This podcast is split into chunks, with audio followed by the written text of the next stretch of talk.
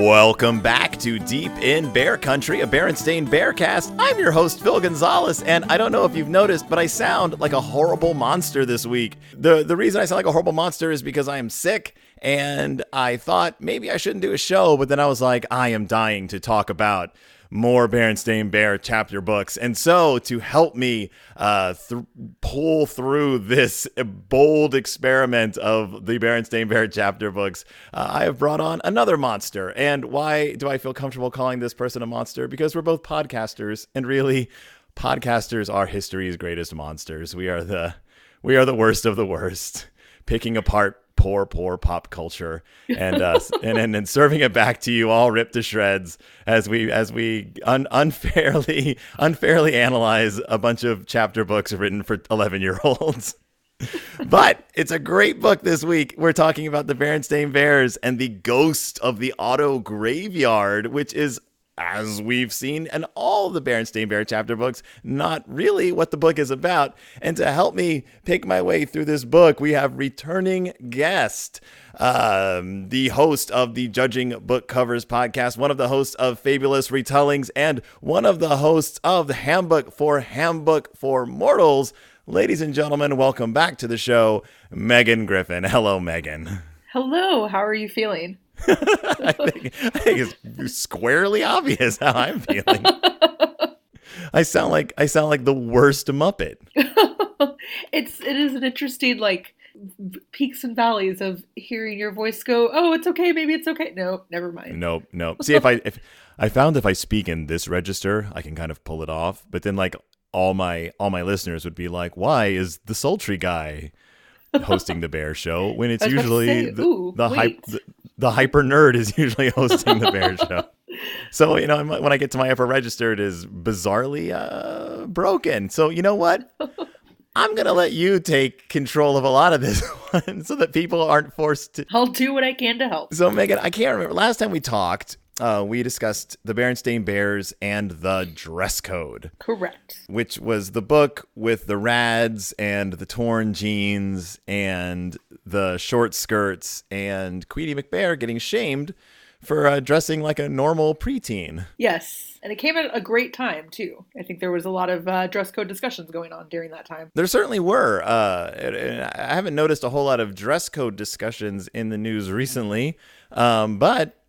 Well, I guess I also haven't noticed a whole lot of classic car discussions in the news recently. So kind of falls apart with this. so this book, okay, what first right off the bat, what what what what drew you to the Ghost of the Auto Graveyard? I'm not entirely sure why I signed up for it originally, other than you know the word ghost, isn't it?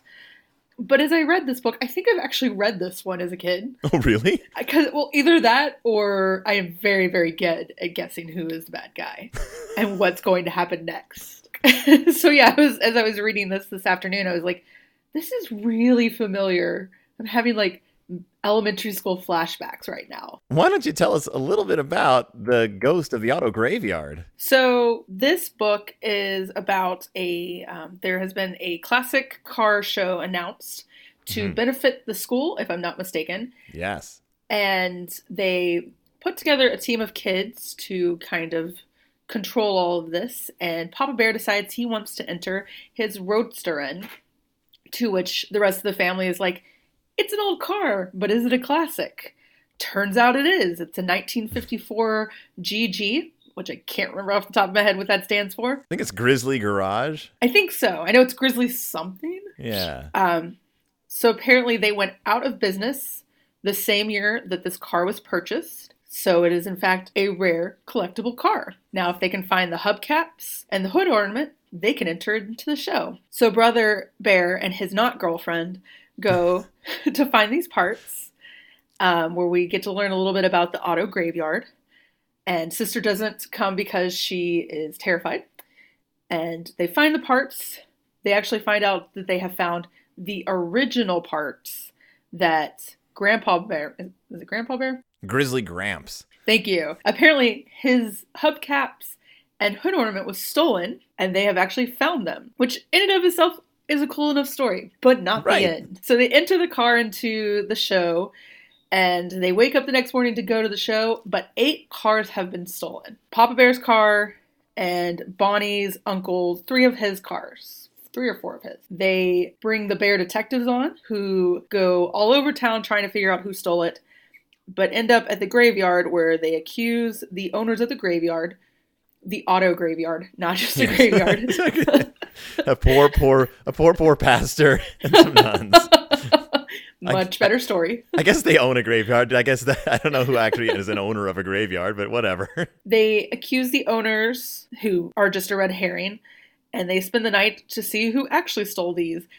And they catch end up finding and catching all four people. There's a lot of red herrings and Mm-hmm. have the actual classic car show. And then in the end, Papa doesn't win. Papa doesn't win. He places third, which I think is quite admirable, both Yeah. on the author and for Papa Bear. And uh, he gets offered a car for a million dollars. So you just you just laid out the plot and you made it sound shockingly straightforward. There are so many red herrings that I was like, should I try to? No, I can't name out all these. Well, there's also like no fewer than about 20 speaking parts in this book. yes. Because this is this is a big chapter book so they populate it with cubs there are each cub has their expertise and they get their say in this mystery Yeah, we've got the poor bear who apparently is an idiot. you're talking about and, barry well- bruin of course Yes, of course. You know what? Idiot's not polite. Um, apparently, it's just not really great at anything except for cars, and Mhm. like that's a thing. I know plenty of people like that in the aviation world, where I'm like, would you understand current politics and what's going on in the world? No, but I can tell you everything about airplanes that you ever needed to know. yeah and this is a new this is a new trait because barry bruin has in the past been portrayed as well not smart and i wouldn't say not smart more he's not quick like we don't know if he makes bad grades or not but we know that he's not very quick on the uptake he also thinks that he's funny which makes him doubly terrible because he's like the self-proclaimed comedian of the group The way they described him this time around, maybe knowing that he likes to crack a joke, maybe this is less severe than I thought, but they talk about how his mom has to sew in his name tags. yeah i think he's more the butt of their jokes I, I guess, but I, at first I was like, oh, this is a little awkward. like, is this guy really not intelligent? well especially compared to ferdy factual My favorite hipster. yes everyone's favorite hipster he's the resident genius Yeah, but even he, and I like this little like character thing. Ferdy defers to Barry because Ferdy's like one thing I don't know anything about is cars, and I'm not too like he's not too proud to admit it. but he at least owns up to it. Yeah, that's a sign of a true genius, admitting what you don't know. Oh man, I don't really want to like Ferdy, but I do like Ferdy because of that. So yeah, so Barry's our resident uh, car expert. As you mentioned, uh, bon- they make a big deal in this book about Bonnie and brother not actually being boyfriend girlfriend. So does that mean a date book is coming up? Well, the funny thing is, is of course these books exist in a in a somewhat strict continuity. Like you can find a you can you can find a rough timeline through them. There's a as they as as we find out at the end, like they bring back some villains for this one from a previous book. But in the last book we read, they also made a big deal about the fact that uh that while there are feelings between brother and Bonnie, they are still they still only consider themselves friends. They had tried dating uh, earlier on in the series and decided that they were better off as just best friends. But they do have weird, complex feelings for one another, if that makes sense. I remember this middle school relationship so well. Were you a were you a Bonnie or were you a brother? I guess I'll stick with being a Bonnie, but I did have a best friend that we all assumed we would eventually end up together, and we tried dating twice. And the first time ended fine, the second time ended not lots of drama. Yeah. Uh, we're still actually really good friends to this day, and great. Uh, he and his husband have the cutest kid. So, um, See, I like I like a children's book that establishes that kids can have feelings for one another and give it a shot, and if it doesn't work out, you can still be friends. Like I like that role modeling. I also really like the fact that they're getting teased all the time because they should be. yes. So, my first question was why is Barry Bruin brought on to be the car expert if we actually have a character? I don't know how much Barry's actually in the series, but Two Ton, nope, uh, Too Tall is at least one that I've seen a few times, and his family owns this auto graveyard. So theoretically, shouldn't he also be a car expert? I would think that he would know about cars. It's a good question, though. Um, I'm wondering if it's because when it comes to the actual invest, so you had mentioned the owners of the auto graveyard, who are of course Too Tall's family, Two Ton Grizzly, uh, Tutu, his mother, and Too Much, his sister, uh, which are of course the most amazing names in Bear Country. They're so great. I'm assuming it's because to ask Too Tall to join the investigation would have been awkward. That makes sense. He does have quite a temper in this book. Well, we're really poking at Too Tall's, pushing his buttons in this book. To be fair, I don't remember what the first fight was or who. No, it was with Ferdy, if I'm not mistaken. So, like, I mean, they're kind of set uh, nemesis. But the Mhm. second fight, when his family gets accused of stealing these cars, justified in his anger. Yeah, things take a turn, kind of an ugly turn. There's a lot of jumping to conclusions in this book. There is. You said the first fight was between Too Tall and Ferdy, and it's true. Um, there's a there's a great uh, exchange between the two of them where he's like, "I'm gonna bloody your nose," and Ferdy says, "You better watch out, or I'll give you a bloody fist." And Too Tall got so confused he forgot he was angry, That is a good comeback. I was just gonna say I realized what the fight was. He called it a smelly swamp or smelly dump. which includes the amazing illustration of Too Tall angrily saying the words "smelly dump." Yes, it's amazing. I want a T-shirt of it. I want a T-shirt of just Too Tall in that pose saying "smelly dump." I think we could make that work for you. I'm, I have been petitioning the Berenstains to release these illustrations and start marketing them. I think it'd be a great idea. That actually, yeah. A slew of ironic T-shirts. I mean, come on, it's just sitting there. They're sitting on money. You have at least two customers here. Yeah, at least two. So yeah, so we get we also get some wonderful names of cars. We've got the 1927 Mercedes. Bear Sadies. There's the 1954 Grizzly Garage Roadster. Well, Squire Grizzly has a Grizzlack limousine. Oh God, yes. Oh, the 1922 Bear MW.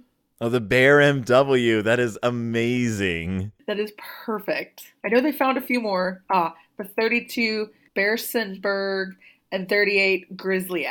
What what gets weird is when they go to the auto graveyard, they find these original hubcaps and this original hood ornament. You also d- learn something about Two Ton Grizzly. Yes, he does not have good night vision, we're told. Yes, which is a, an interesting uh, thing for a, a person to bring up in casual conversation with children. uh, Uh, I mean, trying to get him out. I get it, you know, like get him out of the, his quote unquote store or what are these actually? Like, I spent the whole time reading this going, what is this called? Like, it's not actually called an auto graveyard. Like, I couldn't place the actual like English word for this. it's a like a auto parts dump ground. An auto. What is it? What is it called? An auto. An auto exactly. I was like, there is a word for this. Right, right. What am I thinking of? Um, an auto parts. I, I just want to say graveyard, but it's not. that's not what it's called. Um, a junkyard, I guess. is it a junkyard? But I think of like a junkyard as having all kinds of junk, not just like a salvage yard. That would work. I is it a salvage yard? I think that's what it's called. Okay. That I- Yeah. okay. Now I feel better because I'm sitting here going, what would I call this place? Like, if I needed to go find parts for my car. Yeah, auto salvage yard. Um, I just looked it up just to make sure we were right. Yes, that looks like exactly what it is. Auto salvage. Um, yeah, we've been introduced to to Parts R Us before. It's uh, uh, we've been introduced to Too Tall's family in another book. Uh, I believe it was the Showdown at Chainsaw Gap. Uh, because they are right, and they mention it in this book. They are right on the edge of Birders Woods, which is uh, a little bear country geography. Birders Woods butts right up against the uh, the auto graveyard, and they live. Their house is actually comprised of cobbled together like trailers and cars. Like they live in a gigantic house that is made out of auto junk. Yeah, that was actually a really cool, like, that sounds like an awesome house. In Chainsaw Gap, they actually moved out of the junkyard house into a regular house, and I like in this book it says they couldn't they couldn't make life work in that house, so they moved back into their junk house. Yeah, I love that. I love the idea of just having a really weird house and being like, yeah, it's quirky, it's eccentric, but it's us. It's like a bunch of trucks put together, right? Yeah, they are, de- and they are definitely quirky and eccentric as a family. they are, they are probably the quirkiest and most eccentric family in Beartown. I would say, like, the the the the Too Tall's family are they are gruff. Too Tall is the only like sort of like bad apple in them because the rest of them are tough, but they're not cruel. Yeah, they keep talking about how his dad is a really honest businessman, um, and his his sister's a bouncer, and yeah, it just seems like a really cool family. I think they even also say again that like he's the only one with issues or is a pro- the problem child. Yeah, yeah. Two Ton, uh, too much. Two Ton's daughter worked as a bouncer at a local bar, and if I'm not mistaken, this is also our first reference to there being bars in Bear Country. How does that make you feel? I think it makes you feel awesome. it has to be. It has to be like Moe's.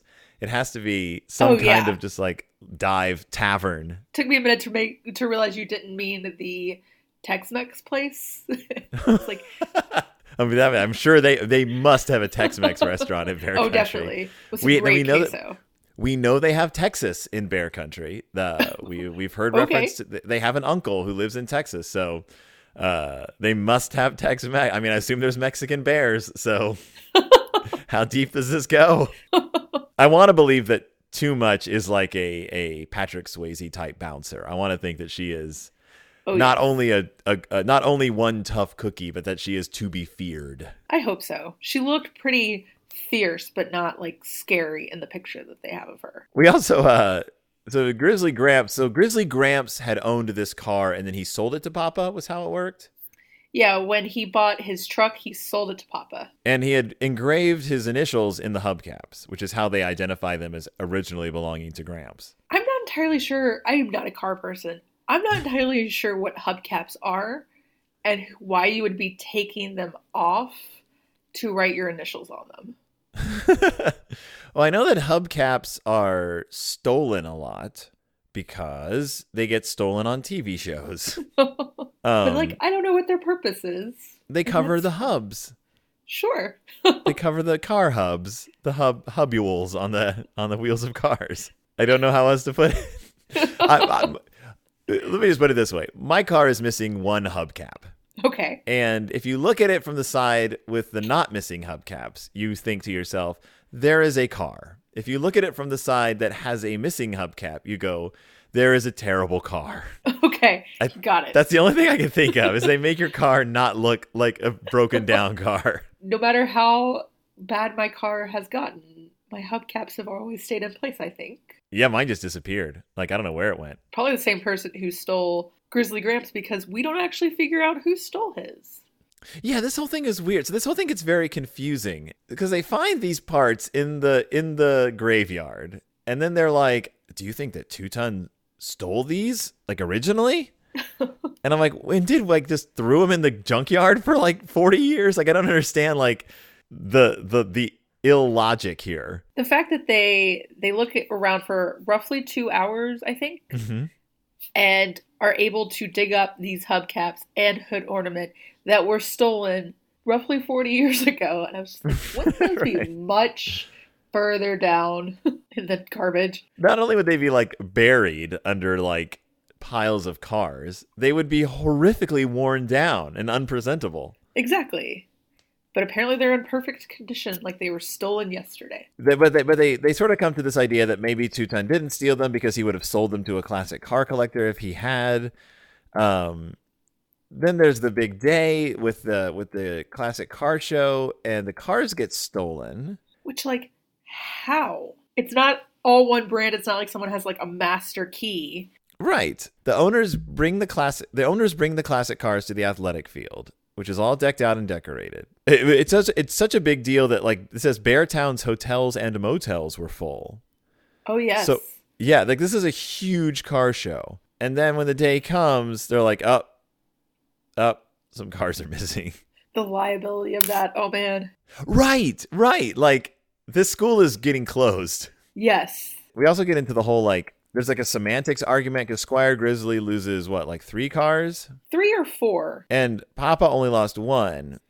But because Papa only has one car, in his mind, he has a greater loss than Squire Grizzly because he lost his entire car collection. Right. which I'm not sure, like emotionally, moralistically, how that actually plays out. Like, I don't know if that's true. It's quite a simplistic look at it because there's a good chance that Squire Grizzly has more expensive cars. Right. So, but there is also a chance that Papa Bear's car uh, alone costs more than his entire thing. So, like, I get the logistics behind what they're trying to say, hmm but it doesn't fit. It sounds like something that you would present to like a philosophy class. Yes. If you're like two bears, bear with me, class. two bears own classic cars. One bear is working class and has one classic car. One bear is super rich and has a million classic cars. One the rich bear, four of his cars get stolen. The middle class bear, one of his cars gets stolen. Who has suffered the greater loss? Now, if you add in the fact that I didn't realize this, apparently this is the car they drive around in. Yeah, it is also their only car. So that I was like, oh, this is definitely a greater loss now. It is not Papa's work car. He does have he has a truck that he does deliveries in. I know that because he's Okay. a carpenter, and you can't haul a table in the red roadster. No. But I think it's a, it's it's it's an interesting philosophical conundrum, like looking at like how do you judge value? How do you judge loss? How do you judge like if I were ever to teach a class, which I wouldn't because I'm don't have a degree and have no desire to ever be a teacher, this would be how I would introduce the class to my to my syllabus. Oh, you need to st- start teaching philosophy, and then just slowly the students realize that actually you've just been teaching them Bearstein Bears the whole time. I'm all for this class. I could totally see like a college class that uses Berenstain Bear books to teach like morals and ethics and and philosophy. I like this college. We should do this. Yeah, cartoon college. Like Scooby Doo in the art of detection, like Snorks in the art and Snorks in marine biology. I love this. This is great. Let's go. Let's, let's run with it. Let's uh, let's start a new podcast series where each episode is a different lecture based on a cartoon character. Don't don't tempt me. I can't do anymore. And yet this morning I was like, if I did this, could I work it into my schedule? oh, was- another podcast. Yes. Like, yeah, trust me, I go through that every roughly every week. I have that thought. the answer is no. exactly. Yes. I'm I'm not allowed to do anymore. yeah. um, so of course these cards are missing. So of course the chief of police is like, "Where are those children?" Well, before that, we meet the mayor. This is the first time I've met the mayor. oh, This okay. guy might be the most obnoxious person ever. and as he keeps talking, later they talk about how he gives a speech, and all I could think was, "Oh dear God, they were there for hours." What what do you find so obnoxious about Mayor Honeypot? Well, it's like sometimes he mixes up his beginning and ends, and then it's like every single word is mixed up. This is not sometimes. This is all the time. So I've said this before about Mayor Honeypot. This is I've said I have said this. Okay, so I'm gonna I'm going to I'm going to uh to say this and then I'm going to qualify it and then I'm going to take back what I say. I have said in the past, Mayor Honeypot is a character who works as a cartoon character. In the Saturday morning cartoon, he worked because he's speaking these lines. So you're hearing him make these malapropisms and and and and mix up his his syllables and stuff. Now I'm going to qualify that and say I have since watched a bunch of episodes of the 1985 cartoon. And now I'm going to take back what I said. It doesn't even work as a cartoon character. Even Frank Welker can't make this character work. Like he tries his hardest and it's just not a funny character. So I feel your pain, Megan, that Well, all I could think of was like the first time I was like, okay, that's cute. The second time I was like, okay, you're really knocking this in. The third time I was like, okay, now I'm actually really worried for him medically. Like, right. this sounds like you're having a stroke or or something's not clicking right. You should get to a hospital. And it's it's one of those things where like this, this is pre Simpsons, but they could have gone the the Mayor Quimby route and had him just be a shifty politician. Yeah. But instead they gave him a weird like vocal tick that just makes him an irritating human being. Like not that people who like have like uh problems with speech, you know, like speech impediments or whatever. Like not that that's like irritating, but as a cartoon character, it is distinctly distracting. Right. It's almost like are you making fun of someone? But I don't think that that is what's going on here. But if this had been written 10 years later, 5 years later, it actually would have been a question of like I don't know who if you're trying to offend someone or if this is supposed to be cute. Right. so of course they uh they uh, they they say like, okay, well, a horrible horrible crime has been committed. Let's get these children to solve it. Yeah, I was like, did I just read that right? Okay. And this isn't like in the past, like the bear detectives are like, gang, we got to get the bear detectives together to solve this. This is literally like Police Chief Bruno's all, well, let's get those bear detectives. and they're making Barry an honorary detective for the day. right, because he knows one thing. He knows it well, though. He has five volumes of tire markings on antique cars. So that knowledge, don't let it go to waste. He knows a lot about cars, but he is committed to the knowledge. Yeah. Uh, he pulls out a book because they find tire tracks, and uh, sister's like, "Tires of the world." There's a whole book about tires, and he's like, "Are you kidding? This is only the first volume of five. I have a friend, like, if I had read this like seven or eight years ago, I would have been like, this seems ridiculous. But I have a friend that is really into cars. Mhm. And the things that I've caught him like reading at his desk at the end of the day, and I'm just like, is that really a magazine for Volkswagen bug parts? And he's like, yes, in fact, it is. Right. Okay. Right. So when they're like, there are four volumes or five volumes on tires, I was like, no, I believe this. I'm convinced. No, like it, it, like, I think it's weird, but then I'm like, well, I have gotten lost on like mastersoftheuniverse.com looking at all the various action figure discrepancies between like different models of like Prince Adam and Orko. Like like oh, when the when the figure was re-released as a mail away, uh the uh the the the boot ruffles were uh, tan instead of brown. Fascinating. And then like, well, I don't really have like a room to talk about anyone's like personal true. obsessions. This is true. Uh, speaking of Ralph from earlier, they uh they think that Ralph Ripoff might have stolen the cars, but uh, but apparently not. Apparently, you can't. You- they don't think he's a big enough criminal to have stolen cars. Yeah, he's like, um, takes it as a compliment that someone would think he could do this, and they're like, "Well, Chief Bruno doesn't think you can," and it's like, "Oh, now I'm insulted."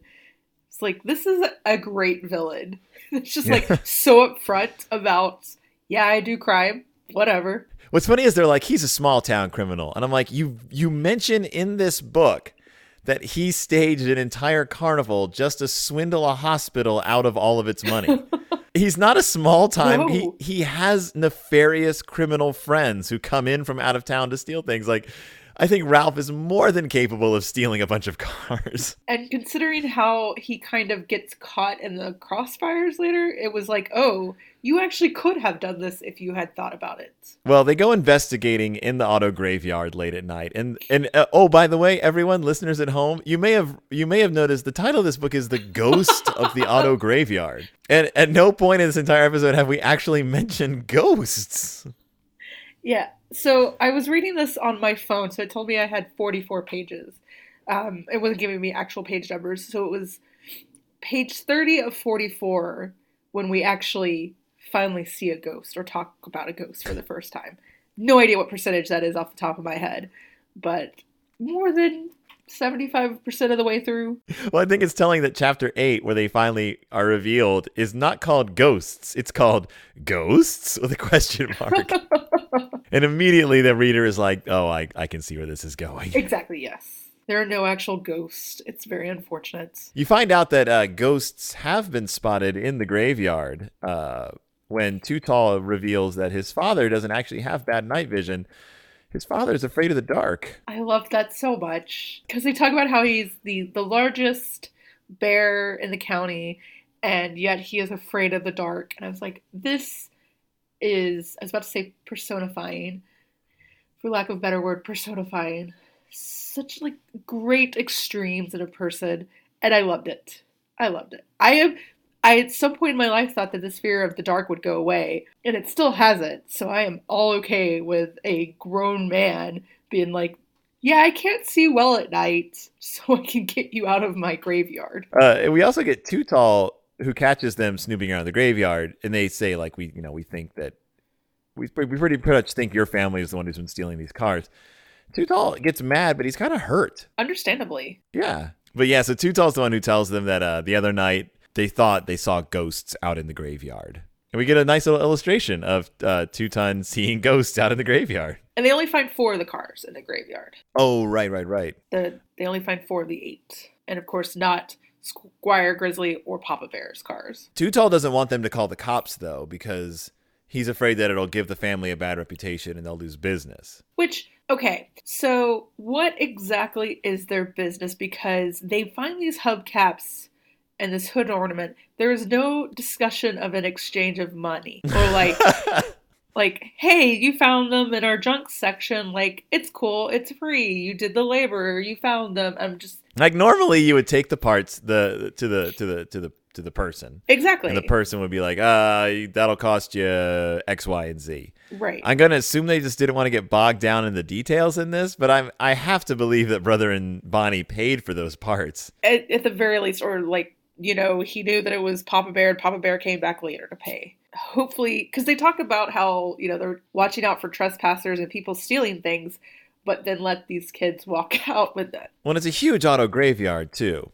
Like we're led to believe that everything can be witnessed from Two Ton's office. Right. but I don't know. It seems a little it seems a little shifty to me. So they decide not to call the cops, but they uh they do decide to have a sleepover there, which for some reason Mama and Papa Bear are like, "Oh, you're having you're all having a sleepover with Too Tall?" Sure, that sounds legit.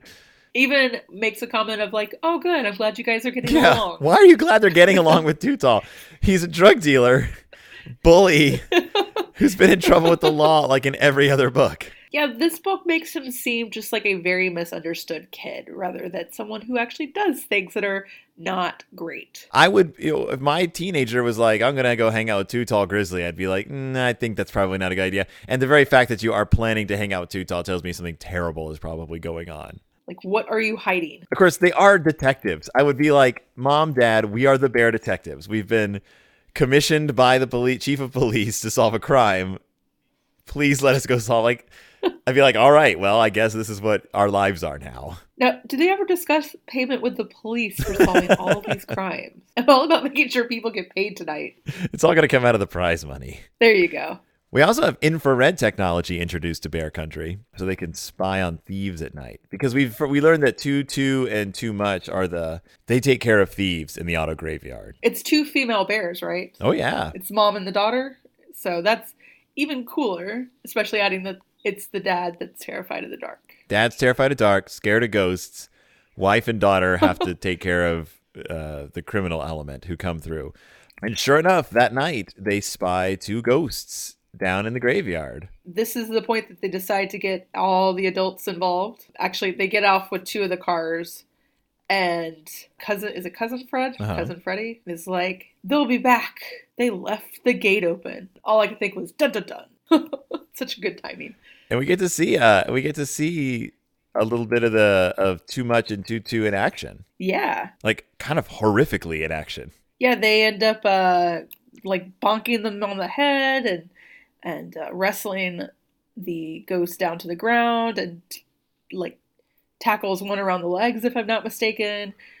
All while Too Tall is wandering around lost. Yeah. Too tall gets lost in the dark.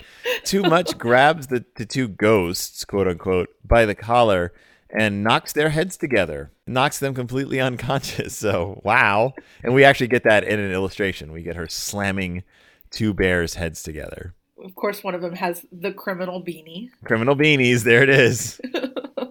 That's how you know it's part of the element. But then shock upon shock.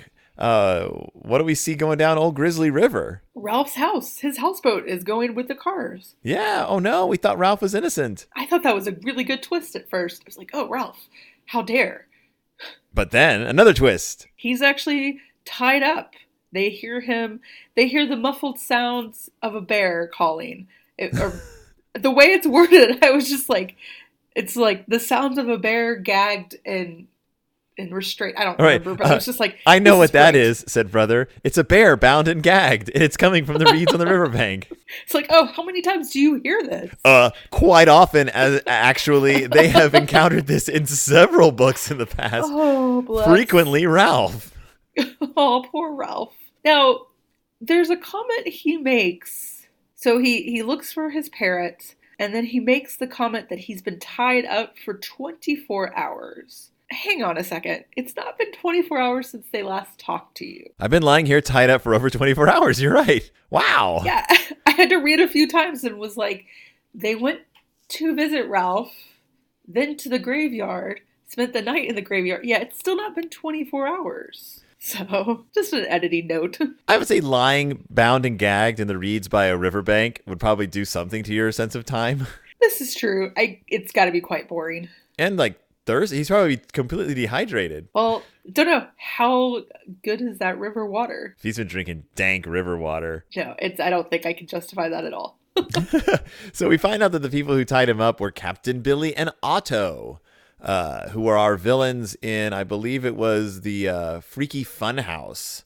Uh, they were the they were the people working with Ralph to swindle Dr. Gert Grizzly out of money for the hospital wing at the hospital. They attempted to literally kill Ralph in that book. They Wow. they tied him up and they threw him in the river and they were arrested for murder at the end of the book and then he returned. He he was a escape artist in his young days, so he got out of the ropes. but they had Okay. act- actually attempted to kill him. They were arrested and tried and found guilty of attempted murder in that book. Wow. Yeah. Which leads to the line in this book. But I thought Captain Billy and Otto were in Bear Country prison, said brother. You and everyone else, said Ralph. And uh, that's it. They they had escaped from prison somehow. Oh, I guess they met the other two in prison as well, and were able to call the river police. oh right, because there's two so it's there's the two bears who were the ghosts weren't Captain Billy and Otto. Shifty Sheldon and Clarence the cook, the crook. Shifty Sheldon and Clarence the Crook. When your parents name you that, what else are you going to do in life? I would say Clarence the Crook is the worst criminal name since Ralph Ripoff. like there have been some pretty terrible criminal names in this series, but cl- like just Clarence the Crook is well that that's exactly what he is. I just see the raccoon mask and a cape. Yep. Because if you're going to have that name, you just have to go all out. yep, he's got the mask, he's got the cape, he's got the stripy shirt, probably the uh Oh yes. a bag with a dollar sign on it. Oh, he's definitely the one that had the uh, the the robber cap in the, in the picture, no doubt. Clarence the Crook, Shifty Sheldon though. That's like a garbage pail kid name. I could see I, that actually. I could see being like an elementary school nickname. Like we learned the name Shifty Sheldon Shifty. Now you are forever Sh- Shifty Sheldon. You're forever Shifty Sheldon. That's and from the look on Shifty Sheldon's face in the illustration, I have a feeling he's been he's had it pretty rough since elementary school. Probably poor guy. So of course Captain Billy and Otto get arrested, and uh time for the for the car show, I guess. Yeah, I guess they put it on hold for the day. Uh huh. Everyone came in from out of town. The the hotels are filled. All the restaurants are too. But yeah, so Squire Grizzly wins first and second place. Yep. And then Papa Bear comes in and takes third. And that kind of doesn't sit well with old Squire Grizzly. No, and they ha- go through quite a long explanation of like, not everybody could realize why he's in third, but thank God these judges are really car intelligent. And then Squire Grizzly tries to buy the Red Roadster for a million dollars. Or no, he tries to sell Papa a car for a million dollars. Yeah, he tries to sell him his 1946 Grizzlyak sedan. And then it just kind of ends. Yeah, I mean, I guess it's kind of like, I, I really thought this was going to take another twist. I really thought Squire actually set all this up to steal the car. Like for what for what end? I, I honestly don't know. Part of me was like, so he'll collect insurance on the ones that got stolen of his, and now he has Papa Bear's rare car. Oh, well, that would have been And- a better ending. well, then it started talking about how he was not happy he won third, and I was like, oh, are we about to get a twist? And no. Instead, he just walks up and he's like, congratulations. As opposed to the insurance fraud that we encountered a couple of books ago, the terrible talking termite. We encountered insurance Oh, fraud that yes. wasn't actually insurance fraud. This this would be good a good like staging the theft of your own cars to collect on them and then also getting a new car to add to your collection. That's a that'd be pretty shrewd. I'm kind of sad they didn't actually come up with that. I guess they don't want to soil Squire Grizzly's name. Yeah. I mean, he's a jerk, but he's not a bad guy. Exactly. I mean, he's a bad guy in that he is a robber baron and a millionaire. Sure. he also has a, a mono- monocle. I was like, oh, that's great. Can I ask you a question Sure. about an illustration in this book? When you see Papa holding his third place trophy, does it look like they drew a trophy and then drew a hat on it? Yes, in fact, it does.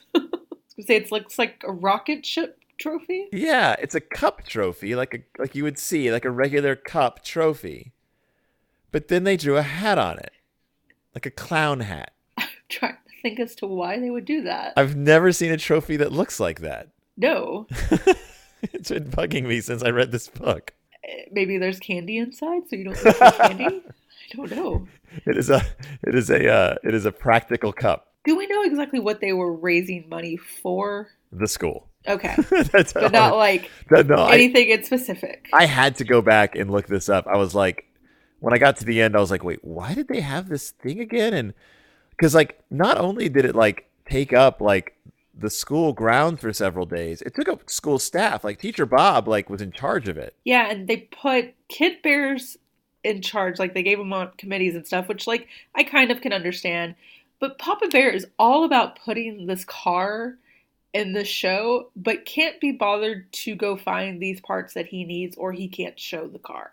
Yeah, The adults in this book are very, very weird. yeah. Uh, the motivations in this are a little murky. Yeah, like why did you want to enter the car? There's no cash prize. Right. I don't know. Just like, is Papa just trying? Okay, let's let's puzzle this out. okay. car show is announced. It's in the paper. It's a big deal. Papa's like, hey, maybe my car could be in it. And that's as far as I get. Yeah, and then he's like, "Well, you know, it is an old car. It could be a classic." And then I was like, "What makes a car a classic?" No idea. Yeah. Yeah, he says like, cooler than you think. I'm thinking of entering the Bear family car. And that's that's it. Like he's just like, I'm doing it. I'm gonna do it. But then Papa like disappears from the story for a long time. Yeah, because he's too busy to do anything. It's like he goes, "I can't do this." They go, "Cool, we'll help you out." Then he forgets that they said that because then they're like, "Your dad is angry that you've been here so long." Right, right. It's been two hours. It's 6 p.m. Like, depending what time of year this is, it's still sunny outside. Yeah. Well, it's not sunny because two two ton had to come through with a flashlight and find them. Oh, that's right. That's right. But it's like you you made these kids go into a junkyard and dig through old metal in the dark. Also, almost tried to get Brother Bear to convince his sister to come too. Right. Like, pulls him off to the side to have a talk about how if you call it a graveyard, you're scaring your sister. Uh, we have the uh, there's something I forgot about, which was that when all the kids are getting their jobs for the for the classic car show, and again, I would have been so ticked off if I was a kid and there was a classic car show at my school and they made me work it. Yeah, especially if you're like, I just don't care about cars. Right, right. Um, and what's really weird is they're listing their jobs, and so Barry Bruin is the chair bear, Brother Bear is deputy chair bear, and then it says because of her modeling experience, Bonnie Brown was chosen to pose with her uncle's 1927 Mercedes touring car for the show poster. And I'm like, that's kind of gross and weird for a child to do. Yes. And then Queenie is in charge of making sure that uh Too Tall stays in line. I was like, you poor girl. Yeah, that stinks. It really does. She's the one who wants a job, and he's like, uh, you're in charge of keeping Too Tall in line. I'm like, but in the past, Too Tall's been in charge of security at these events. Yeah, it says right here, Too Tall and his gang are assigned to direct visitor parking. Like they have a job. Is Queenie useless and I've just missed this? No, she's a really smart bear. That's what I thought, but they really put her in the role of you were Too Tall's girlfriend in this book. Don't expect anything else. I guess she had a really big part in the last couple of books. But Okay. so I, I guess I don't feel too bad for the actor. I don't actually know. The character could take a moment to breathe. It's okay. Yeah, you got to let the character breathe. You got to like sideline her for a bit. Let Barry Bruin have his moment. This is his story. We, we'll come back to Queenie probably in the next. I, I do believe we're actually coming back to Queenie big full force in like two books. So uh, I don't feel too bad for her, but she does tend to get relegated to like either the love interest or the troublemaker. That sucks. Yeah, there's more. To, I mean, as you know from the dress code, there's more to Queenie than that. Oh, yeah, definitely.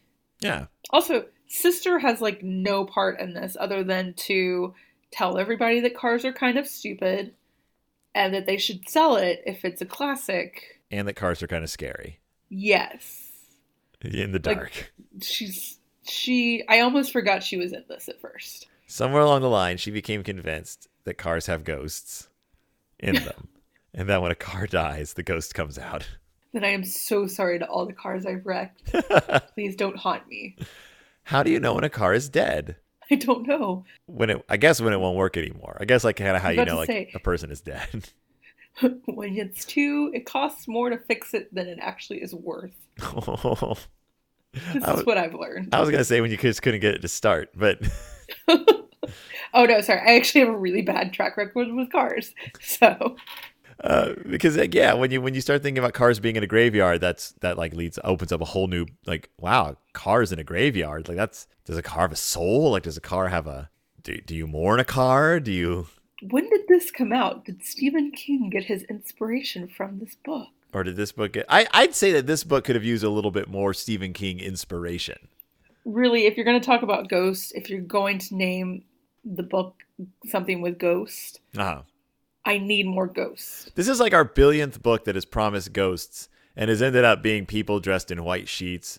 Or no, people dressed in white clothes. Like I, we we've encountered this on multiple occasions now, where like people think there's ghosts, and it's always someone dressed in a white outfit that someone sees in the dark, and they're like a ghost. I guess it is kind of geared towards young enough. I, earlier, I was trying to figure out would this be a children's book or a middle grade book, Hmm. And I'm still not entirely sure which one I'm- would fall under. Well, it impressed my seven-year-old. Oh, that's good. So, Megan, at the end of the day, what are your thoughts on the Ghost of the Auto Graveyard? Uh, it needs a better title, Uh huh. but outside of that, not a bad book. Could use a cutting down the story some. Like now, I'm really super curious who stole from the grandfather. But overall, it's not bad. I liked it. It's a little less uh, political and pressurizing as the uh, dress code one was. Yeah. So I was a little worried. I was like, oh God, please don't let this be something that's going to somehow relate to politics today. Yeah. no, I mean it relates not at all to politics. This is one of the least uh, least political books uh, we've covered in the series. It's uh, I, I agree. It's it's it's not bad. It's not one of the better books, but it's also certainly not one of the worst books I've read in the series. Um, Yeah. The characters get their little moments, and you get a stupid little mystery, which is always fun. I always enjoy when the Bear Detectives come out. Like I said in every episode, I believe the Bear Detectives should have gotten their own series and not the Bear Scouts but that's neither here nor there. Um, I wish they had gone with your ending, where Squire Grizzly was the was the crook. Um, but I do enjoy. I enjoy these little additions to the Bear's world, like the names of the cars.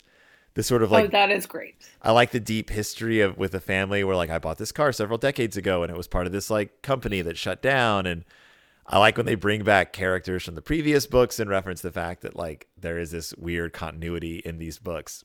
That's not always consistent, but it's there. Like it's it's it's it's definitely there. So, uh, oh, and this book has a great cover. It does, in fact, have a great cover. I'm now looking at it again. Like, I really thought this was going to be a terrifying book. Those are some scary ghosts on the front cover, and there are gravestones.